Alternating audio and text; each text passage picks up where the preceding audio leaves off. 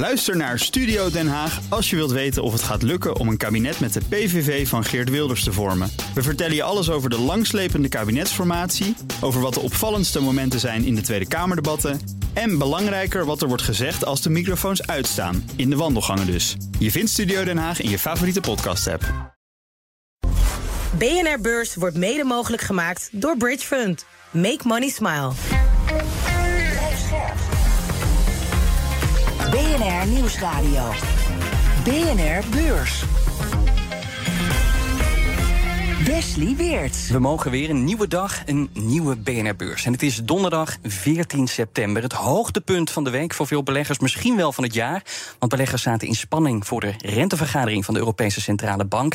En natuurlijk die beursgang van het jaar. Am, die beursgang is een feit. This is the big story of the day, indicated to open at 63. Arm, we're pricing, we're getting there. Where are we here? The indications are for a pop, a big one, up to 25% at the moment. So remember, they did price it at the top of the range at $51 per share, but they're leaving money on the table because they want, they need this IPO to go well. En de grote gelukkige die op deze dag mijn gast mag zijn... is Hans Oudshoorn van Saxo Bank. Ja, Hans, dit is toch het mooiste cadeau dat je kunt krijgen? Nou, het, het, is een hele bijzondere dag. We hebben natuurlijk de ECB, we hebben ARM... en we zaten natuurlijk vlak voor de uitzending nog van... komt er nou eindelijk een keer een koers van ARM voorbij? Ja, ja, ja. Nou, hij is er. We hebben hem inderdaad. We gaan zo vertellen of hij hoger of lager geopend is.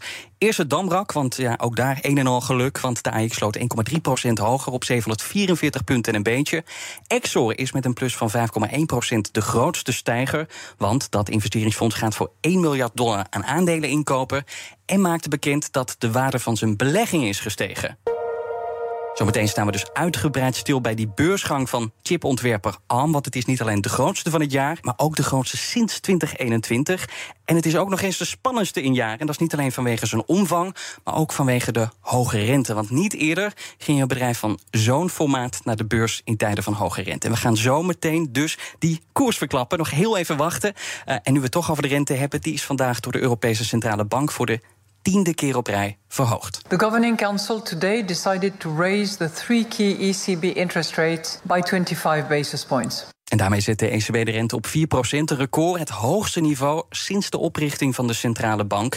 En ook daar hoor je zo alles over. Maar eerst ander nieuws. Om te beginnen met de problemen bij Volkswagen. Want de vraag naar elektrische auto's valt zwaar tegen.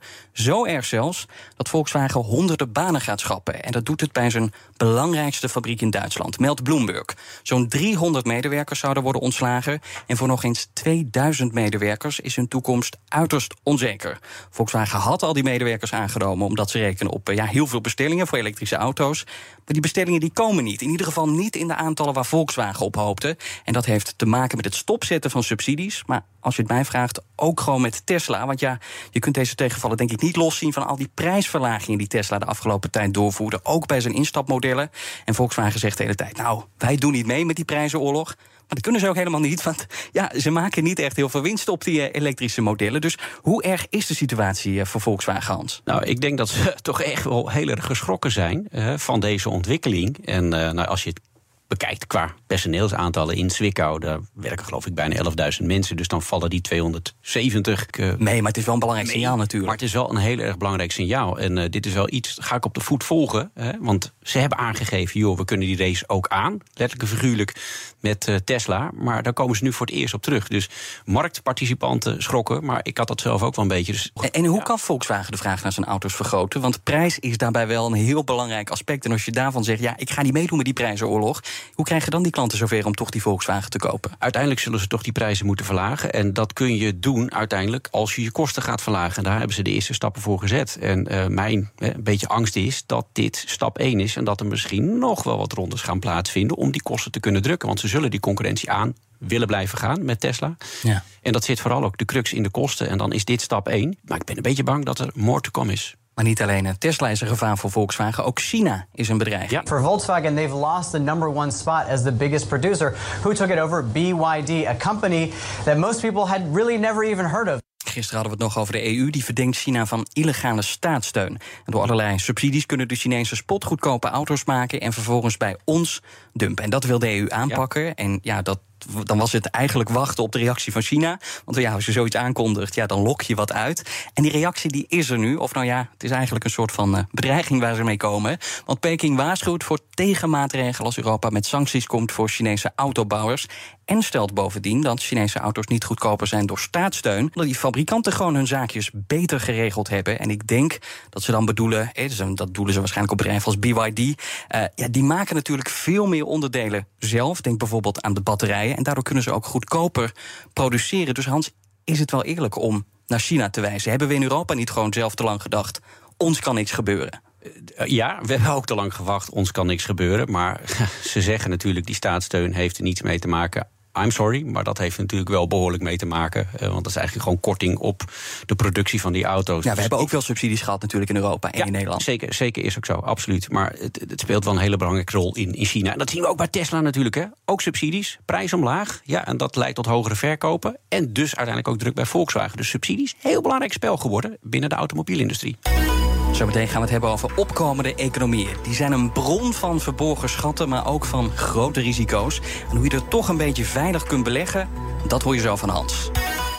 We start off with some breaking news on the ARM IPO. Leslie Picker's got the details. Leslie. ARM pricing its IPO at $51 per share. That is at the high end of the range. Chipontwerper ARM, het verhaal van de dag natuurlijk. We hebben de koers, want de introductieprijs was dus, zoals gezegd, 51 dollar per aandeel. En nu worden ze verhandeld voor bijna 60 dollar. Dat is een plus van 17 procent. Eh, we moesten wel heel lang wachten op die openingskoers. Ongelooflijk lang. Hoe komt dat? Laten we daar allereerst even mee beginnen. Hoe, hoe komt het dat we zo lang moesten wachten? Uren hebben we hierop moeten wachten. Nou, dat is een beetje een technisch ding. Uh, je kunt je voorstellen, we hebben er uitgekeken, deze IPO. En er zijn gewoon heel veel orders, kopers, verkopers. Wat gaat er gebeuren? En ja, dat is een beetje een hiccup in die systemen. Mhm. Uh, en dan heb je wel eens vertraging. Het zou mij ook niet verrassen als vandaag de handel nog een keer stil komt te liggen. Koers misschien nog een keer naar beneden. Weer wat herstel. Te grote uitslagen ja. op een uh, korte uh, tijdsbestek. Dus en dan dat kan nog een keer gebeuren. Dan de prijs, want ja. dat is natuurlijk het belangrijkste. 60 dollar nu precies. Ja.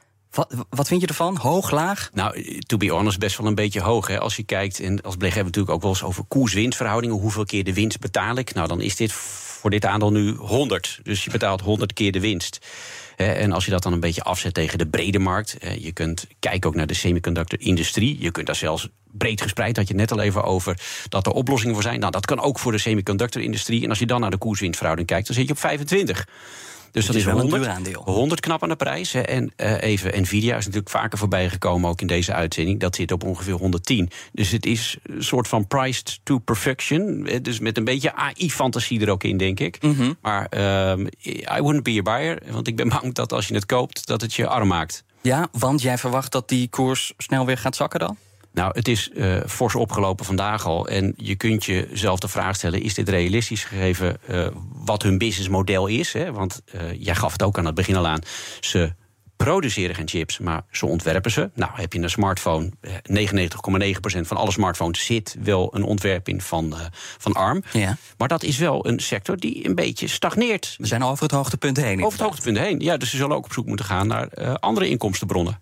En dan hoor je AI als een ja. van die inkomstenbronnen. Ja. Hoeveel geld wordt daar nou al aan verdiend? Niet nou, zoveel, dat, Op dit moment niet. Het was een beetje de pitch van de topman. Uh, AI, hè, dat is natuurlijk eigenlijk meeveren op het succes van Nvidia. Ja. Um, ja, en daarom gaan we naar de beurs. Uh, maar dat is nog helemaal niet aan de orde. Wat je wel ziet, hè, kijk, als je het hebt over een, een smartphone... dat is natuurlijk eigenlijk een mini-mini computer... Uh, met een batterij die heel erg energie-efficiënt eigenlijk is ingesteld. En ze zijn dus wel ook nu aan het kijken naar nieuwe klanten. dan moet je bijvoorbeeld denken aan datacenters. Uh, ook energie-slurpende eigenlijk uh, mm. bedrijven zijn dat. En hun zeg maar, batterijtechniek, wat ze doen... ja, daar hebben ze wel ervaring vanuit de smartphone. En die kunnen ze misschien doorvertalen uiteindelijk ook... naar de chipbouwers um, die chips verkopen aan die datacenters. Ja, maar dat zou veel energiezuiniger zijn. Zou veel energiezuiniger kunnen. Hè, uh, met die techniek zeg maar, van ARM. Uh, dus die expertise hebben ze. Maar ja, dat loopt nog niet. Dus nee, want, want, hoeveel groei zit er dan op korte termijn nog? Dan heb ik het niet over groei van het aandeel zelf, maar voor het bedrijf. Want AI noemden we al, daar verdienen ze nu nog geen geld mee. Die datacenters nou, is ook nog onzeker. Eh, die smartphone-markt, die kantelt. Dus ja, waar moet het dan vandaan komen? Nou ja, je geeft eigenlijk alle drie de ingrediënten. Uh, nergens? Drie, nee, nergens. Dus drie vlaggetjes, rode vlaggetjes misschien wel voor beleggers. Andere rood vlaggetjes, ook nog China. Want ja. we hebben natuurlijk een behoorlijke afhankelijkheid. Ik dacht dat dat iets van 20% van de omzet uit China. Bijna 24. Ja. 24%. Waarom is die afhankelijkheid van China zo groot eigenlijk? Kijk, als je het hebt over smartphones. Elke Chinees heeft een smartphone. Ja. Eh, en ja, eh, als je in 99,9% van de toestellen zit, ja, dan is dat wel ook een van je allergrootste afzetmarkten. Maar we hebben het in de uitzending ook wel eens vaker gehad over de chipoorlog. Eh, China en de VS plus bondgenoten. Ja, en, en dit, dit voelt wel als onderdeel van een mogelijke soap. Ehm, dus eh, En hoe zou die soap dan aflopen? Ja, kijk, over het algemeen weten we wat er gebeurt. Dan kan er zomaar een handelsbeperking komen. En dan mag je ze misschien niet meer eh, leveren, die ontwerpen. Hè, dat zou kunnen. Maar even, zo'n vaart zal het niet direct lopen. Maar er spelen wel meer dingen waar je als belegger naar moet kijken. Zoals? Eh, wat dacht je van eh, rechtszaken? Een van hun grootste klanten is Qualcomm. En daar hebben ze een dispuut over nou ja, intellectueel eigendom ook lopen. Ehm, maar ja, dat kan natuurlijk ook de toekomstige relatie onder druk zetten. Dus als je nu zeg maar, een beetje aan het judoën bent... en dat kan best wel ruzie worden met een financieel plaatje ook uiteindelijk... een kostenplaatje, ehm, ja, dan is dat wel iets waar je als belegger ook rekening mee moet houden. Dus er zijn wel wat rode vlaggen. En zie je dan toch ook nog wel kansen voor het aandeel? Want we trappen hem nu meteen de grond in eigenlijk al. kijk, Eerste, op de nou, eerste nee, beursdag. ik- ik- ja, dat weet ik. Maar we moeten wel gewoon eerlijk zijn. En eh, ik zie op dit moment even het verdienmodel niet direct. Ehm, ook al zeggen ze, joh, we kunnen dat gaan veranderen eh, richting de datacenters. Maar ik kijk vooral ook naar de waardering. En die is gewoon heel erg fors. Dus eh, als belegger duik nou niet fors in één keer, zeg maar, eh, met al je geld een beetje in dit aandeel. Laat het gewoon een keer een paar dagen terugvallen. Dat Ja. gaat ongetwijfeld gebeuren. Maar je kunt ook zeggen, er zijn natuurlijk maar een heel klein beetje verhandelbare aandelen. Want. Softbank houdt zelf een groot deel in 90%, handen. ja. Ja, 90% inderdaad. Dan heb je nog een aantal grote klanten van ARM die ook ja, investeerder zijn, aandeelhouder zijn. Dus er is wel een permanente schaarste. Dus ja, je kunt dan ook denken, ja, waarschijnlijk gaat die koers niet heel ver dalen meer. Eh, schaarste, dat klopt. Maar dan nog, ja, als beleggers op enig moment op de verkoopknop drukken... omdat ze de waardering uit het lood geslagen vinden... Hè, zoals wij het er nu over hebben... Ja, dan kan die koers gewoon hard naar beneden. En ja, dit stukje eh, is wel gewoon vrij verhandelbaar op de beurs. En als we er vanaf willen, dan gebeurt dat... en dan zetten we de koers ook gewoon lager. Ja, denk je dat Softbank op een later moment nog eh, meer de markt op, opgooit? Dat sluit ik niet uit. Kijk, wat ze nu gedaan hebben, is, is geld ophalen. En ik las een beetje tussen de regels door dat ze wat dure leningen die ze uit hebben staan in de markt aan het aflossen zijn, ook met deze opbrengst. Nou, ze hebben meerdere duurdere leningen in de markt ook uitstaan. En ze weten wel van, goh, dit is goed gelopen, dus op termijn misschien nog een stukje. En daarmee kunnen ze zelf financieel ook een wat schoner schip ook nog maken. Dus duur, eh, dure leningen eh, uiteindelijk ook weer aflossen. Dus dat sluit ik niet uit. En dan is uiteindelijk natuurlijk ook het aanbod op de markt nog wat groter. Maar eh, feit is, het is een topdag. Het is gaaf om het mee te maken. Maar We begonnen zo positief, Ja, know, maar, maar we hebben wel gewoon echt wat waarschuwingssignalen. En ja, ik vind dat we dat beleggers ook mee moeten geven. Duiken niet blind bovenop. Maar zie je ze op termijn wel nog in het rijtje van de echte grote big tech bedrijven terechtkomen? Of wankelt daar dus dat verdienmodel veel te veel voor? Dat laatste, het wankelt wel. Ik zie het niet direct, eh, de waarde nu. En ehm, ja, ik, ik wacht ook echt wel op zeg maar, de volgende stap. Kunnen ze dat waar gaan maken binnen die datacenters? Ja. Eh, en als dat lukt, daar zit natuurlijk enorme groei ook in... dan ehm, vind ik het een ander plaatje worden. Maar op dit moment ja, is het gewoon een heel duur betaald aandeel... voor het spelletje wat ze spelen in de smartphone-markt. Maar de hoop was ook dat deze beursgang, want we hebben natuurlijk heel Ja. weinig beursgangen gehad, Ja. dat deze beursgang een soort van stroomversnelling eh, in gang zou zetten. Meer eh, IPO's. Ja. Zie, je dat wel gebeuren? Want ja, toch 18% plus vandaag. Nou, we hebben natuurlijk ook wel over eh, cijfers van financials gehad. En dan blijkt elke keer, we verdienen minder aan de handelskant. eh, en de IPO's vallen tegen. Ja, ik denk dat dat niet is veranderd met deze beursgang. Het is natuurlijk wel even een oppepper voor de beurs. Prettig om mee te maken. Maar eh, je gaf aan het begin ook al even aan, hebben het over hoge rente. Ja, je hebt tegenwoordig als belegger een alternatief. Heel lang hadden we Tina, er is no alternative. Maar je kan tegenwoorrig je geld ook wegzetten op een spaarrekening. Reken- levert zomaar weer 2,5% op als het een wat groter bedrag is. Je kan kortlopende staatsleningen kopen. ECB heeft vandaag ook de rente verhoogd richting 4%. Dat levert ook gewoon weer wat op. Ja, dus je kunt ook kiezen uit wat andere alternatieven. Ehm, ja, en dat maakt gewoon dat beleggers wat minder happig zijn dan in dat lage renteregime.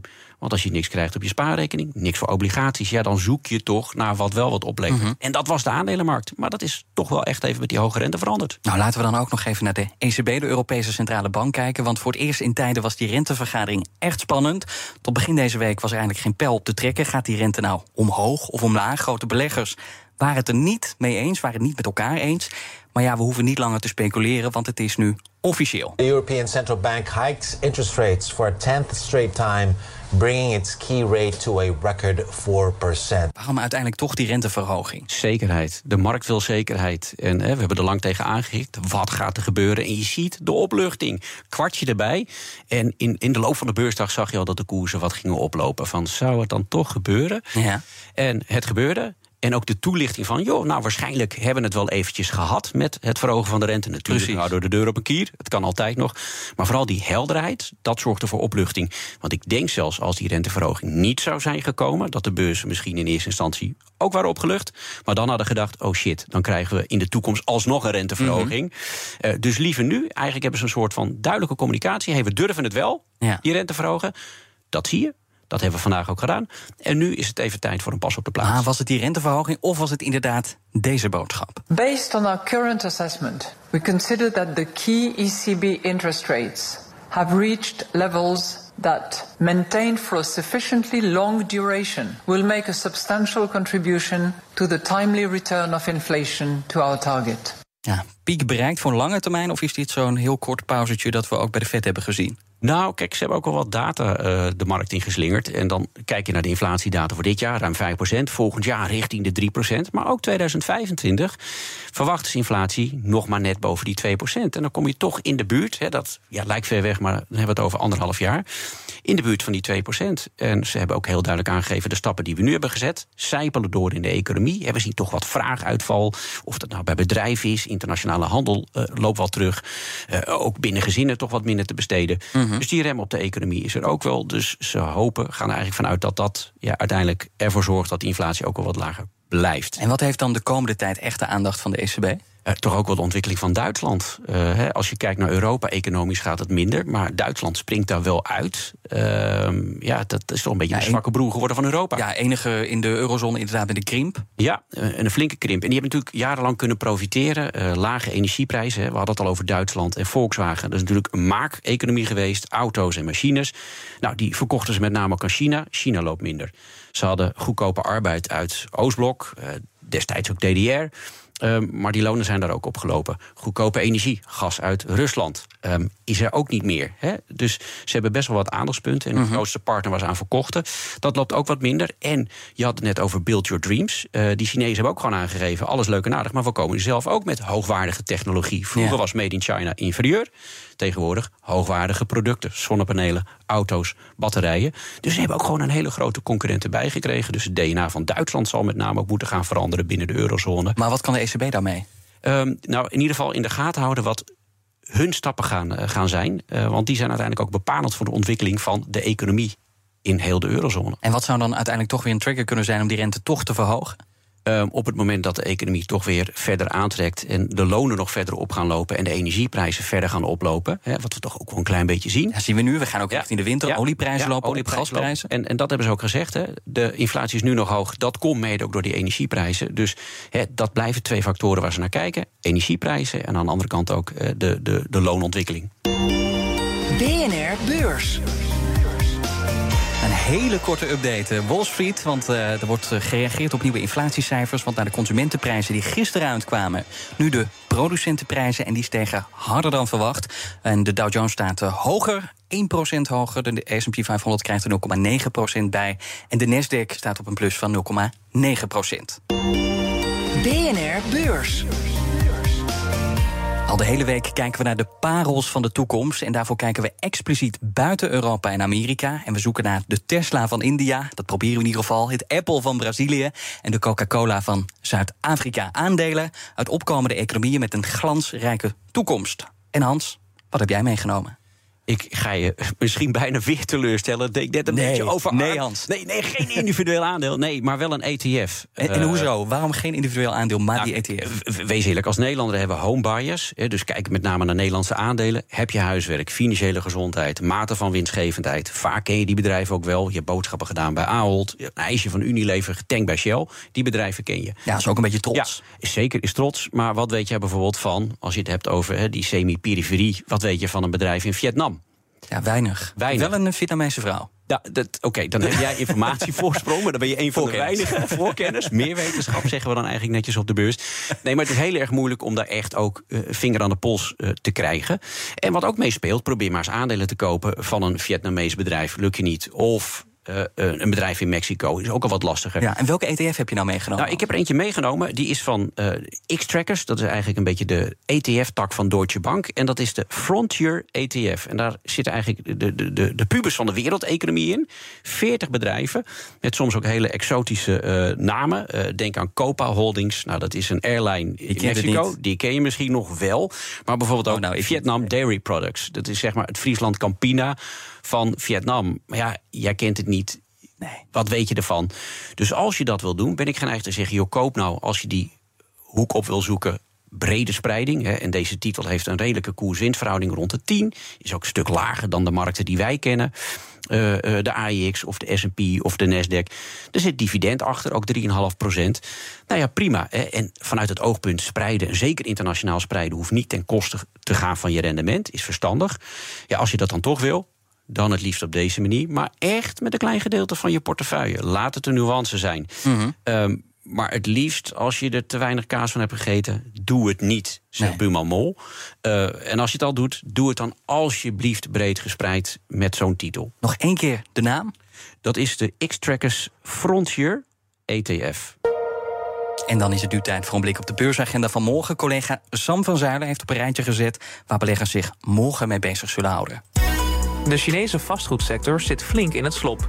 En dus wil iedereen weten hoe de Chinese overheid denkt daar weer uit te komen. De Chinese overheid kwam met maatregelen. En als je wil weten of die maatregelen ook echt effect hebben gehad, kun je een blik werpen op de cijfers over de industriële productie en de huizenmarkt. In navolging op het Spaanse Inditex komt nu H&M met de verkoopcijfers voor het derde kwartaal. Het Zweedse kledingbedrijf heeft moeite met de gestegen kosten door te berekenen aan haar klanten. Zeker nu het steeds meer concurrentie krijgt van goedkope kledingpartijen als Shein. Hoe staat het er nu voor met de verkopen van H&M? Tot slot presenteert de VS haar maandelijkse import- en exportprijzen. Tot zover de donderdag. Een drukke dag met een grote beursgang... en waarschijnlijk dus de laatste renteverhoging voorlopig. Dankjewel, Hans Oudshoorn van Saxo Bank. Morgen is het vrijdag en je weet wat dat betekent. We gaan vragen van de luisteraars beantwoorden. En dan weet je ook wat ik nu ga zeggen. Vragen kun je sturen naar bnrbeurs.bnr.nl. En wie weet beantwoorden we morgen dan jouw vragen. Fijne avond en tot dan. BNR Beurs wordt mede mogelijk gemaakt door Bridge Fund. Make money smile. Ook Diana Matroos vind je in de BNR-app. Ja, inderdaad. Je kunt live naar mij luisteren tijdens de Big Five. Ook handig in de BNR-app. Breaking nieuwsmeldingen, maar ook het allerlaatste zakelijke nieuws. En je vindt in de app alle BNR-podcasts, waaronder Wetenschap Vandaag. Download nu de gratis BNR-app en blijf scherp.